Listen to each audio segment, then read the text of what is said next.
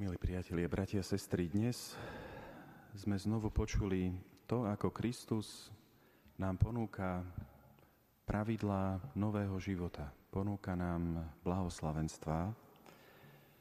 No len na prvý pohľad, keď sa na ne pozrieme, veď ich poznáme dobre, tak ono sa zdá, ako keby išli proti tej našej prírodzenosti. Šťastní sú tí, ktorí hľadujú, šťastní sú plačujúci, šťastní sú tí, ktorí sú chudobní, alebo tí, ktorých iní nenávidia. To sú všetko veci, po ktorých v zásade netušíme. Tak ako je to s tými blahoslavenstvami? My v našom živote, sestri a bratia, máme do nás vloženú hlbokú túžbu po dokonalom naplnení nekonečného Boha. Je to ako akýsi magnet, ktorý do nás Boh vložil, aby nás ťahal k nemu.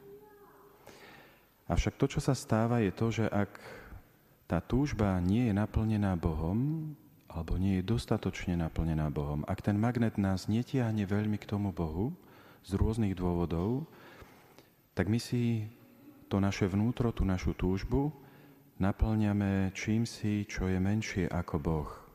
Niečím stvoreným, čo, čím sa snažíme ten magnet ako keby naplniť.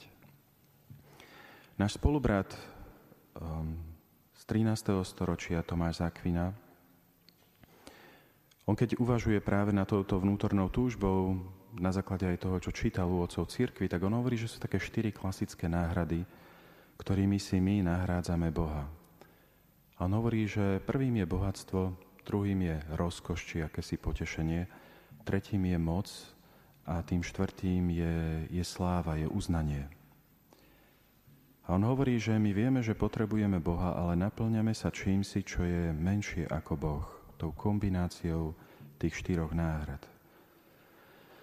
Na túto vášnivú túžbu po Bohu, ktorú my niekedy nenasmerujeme na Boha, ale na tie stvorené veci, taká klasická teológia ona nazývala žiadostivosťou, ale možno v modernom jazyku by sme ju dokázali nazvať závislosťou. Prečo? Prečo je tento termín taký vhodnejší? Nuž v tom, že žiadna stvorená náhrada nenaplní ten náš hlad po Bohu. Ak aj my sa naplňame tými rôznymi vecami, ktoré sú menšie ako Boh, tak stále zostaneme iba frustrovaní, lebo čoraz viacej potrebujeme toho konečného, obmedzeného dobra, aby sme sa naplnili a tak sa snažíme a snažíme a snažíme viac, ale stále zostávame nenaplnení a, a pociťujeme, že nič stvorené nás nedokáže dokonale naplniť. Pozrime sa konkrétne na tie blahoslavenstva v duchu toho, čo som práve povedal. To prvé bolo to, že blahoslavení sú chudobní, lebo ich je Božie kráľovstvo. To samozrejme nechce romantizovať ekonomickú chudobu a už v žiadnom prípade nie demonizovať majetok, ale toto blahoslavenstvo chce navrhnúť cestu odpútania sa. Ja to skúsim preložiť trošku ináč akí ste šťastní ľudia, ak nie ste pripútaní k materiálnym veciam. Ak ste nepostavili veci, ktoré si majetok dokáže kúpiť alebo bohatstvo dokáže kúpiť, ak ste tieto veci nepostavili do stredu svojho snaženia sa, prežívania, ak Božie kráľovstvo bude uprostred vášho snaženia sa v tomto živote, tak nie len, že nebudete závislí na materiálnych veciach, ale budete ich dokonca používať účinne ako Božie veci, ako Božie dary. Alebo to druhé blahoslavenstvo, keď sa na neho pozrieme z rovnakého uhla odpútanosti, tí, ktorí plačú, um, budú sa smiať, tak samozrejme, že ono na prvý pohľad môže sa zdať, že je to nejakým vyjadrením najhoršieho druhu masochizmu, trápenia samého seba, ale treba ísť trošku hlbšie. A tiež myslím si, že je takým legitímnym prekladom tohto blahoslavenstva, keby sme ho preložili takto. Aký ste šťastní, keď nie ste závislí na príjemných pocitoch. Dobré pocity, príjemné emócie, pocit zadozučinenia za niečo, čo sme urobili, to sú všetko skvelé veci, ale nie sú Bohom. A ak ich zameníme za Boha, tak zakrátko sa na nich staneme závislí.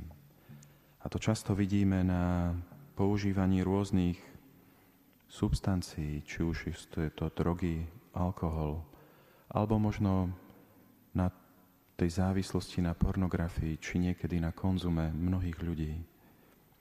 Opakujem, to nemá nič spoločné so seba tríznením, ale s odpútaním sa a preto aj s duchovnou slobodou. A tak by sme mohli pokračovať ďalej v ostatných blahoslavenstvách.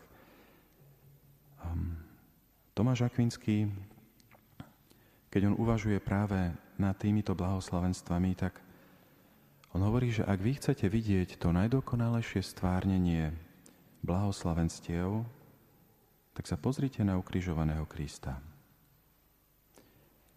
A hovorí, že ak chcete byť vy šťastní, tak zavrhnite to, čo Kristus na kríži zavrhol a skúste objať to, čo Kristus na kríži objal. Tak čo zavrhol Kristus na kríži? Nož práve tie štyri veci, v ktorých my niekedy hľadáme naplnenie. Bohatstvo, rozkoš, moc a slávu. Bohatstvo bol vyzlečený, nahý, zbavený všetkého. Rozkoš na kríži bol na prahu totálneho vyčerpania. Moc, veď nemá žiadnu. Je pribitý na kríži a nevládze sa ani pohnúť. Slávu, nuž, vysmievajú sa z neho. Aj tu uh, na kríži zavrhol. A čo objal na kríži? Nuž, to jediné, kvôli čomu žil na tejto zemi, on miloval konať vôľu Otca. V tom bol úprimný a poctivý. A v tom na kríži bola nasýtená túžba byť s Otcom. On na kríži si ako človek zaslúžil tú najväčšiu odmenu v nebi. Ak má Tomáš Zakvina pravdu, tak kríž je obrazom šťastného človeka, obrazom slobody radosti, obrazom naplnenia tých blahoslavenstiev, ktoré nám Kristus dnes ponúka, ako ktorým sme pozvaní, aby sme žili.